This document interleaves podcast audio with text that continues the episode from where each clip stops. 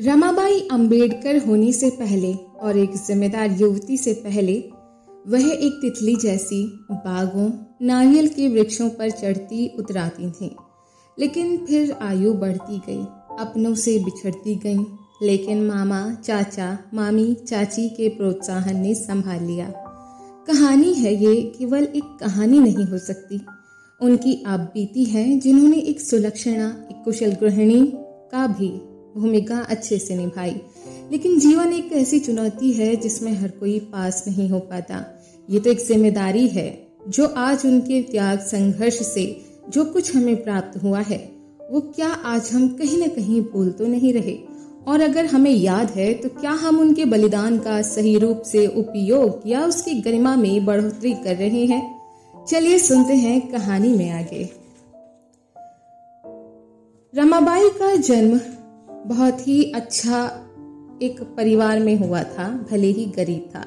इस पुस्तक को डॉक्टर भीमराव की सतपत्नी रमाबाई की जीवनी को आधार बनाकर आज हम सुनाने जा रहे हैं। महाराष्ट्र के कोंकण क्षेत्र ने बहुत महान पुरुष इस संसार को दिए हैं।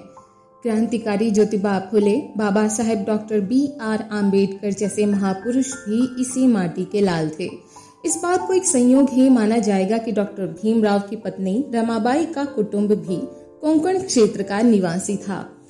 इस महाराष्ट्र प्रदेश के रत्नागिरी ज़िले के अंतर्गत वणद नामक एक हरा भरा सा मगर छोटा सा गाँव पड़ता है।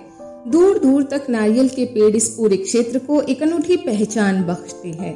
इसी सुंदर भूखंड में रमाबाई का जन्म 7 फरवरी अठारह सौ अट्ठानवे दिन बृहस्पतिवार को भिकुजी धुत्रे तथा माता रुक्मी बाई के घर हुआ था। हमारे समाज के सभी लोगों की तरह भिकुजी धुत्रे जी भी धार्मिक सामाजिक बहिष्कारों में जकड़े हुए थे।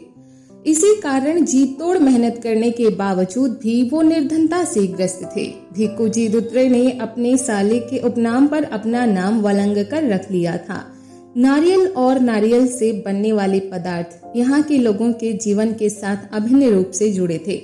लगता है इसी कारण नारियल के सभी गुण कोंकण वासियों में भी समा गए थे। नारियल की लंबाई ऊँची होती है। फुले आम्बेडकर की कदकाठी भी काफ़ी बुलंद थी। नारियल के झुरमुट शीतल छाया प्रदान करते हैं। फुले आम्बेडकर भी अपने कल्याणकारी कार्यों से दलित आदिवासियों पिछड़ों पर सुख की छाया करते रहे।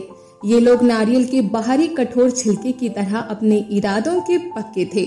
नारियल अंदर से मीठा स्वादिष्ट होता है और मीठा पानी प्रदान करता है।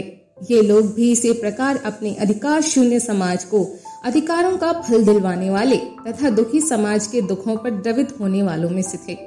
ऐसे विलक्षण क्षेत्र में जन्मी थी इस पुस्तक की नायिका, यानी रमाबाई आम्बेडकर तो ये था कहानी का भाग एक। कहानी रमाबाई के जीवन के एक हिस्से को छूती है। सुना आपने? पल पल खुद से पहले दूसरों के बारे में सोचना, समझना और पेशेंस रखने वालों की धरती से आती थी रमाबाई। संयम और सेल्फ कंट्रोल का ऐसा बेजोड़ नमूना आपने कहीं नहीं देखा होगा। वो इस जमाने के इस लेवल से प्यार केयर सेल्फ कंट्रोल पेशेंस इस जमाने के लोगों से काफ़ी ज़्यादा रखती थी। शायद इसीलिए वो रमाबाई हैं। आज सबकी रमाई है। आगे क्या हुआ? सुनेंगे आप कहानी के अगले भाग में। तब तक के लिए नमस्ते जय भीम।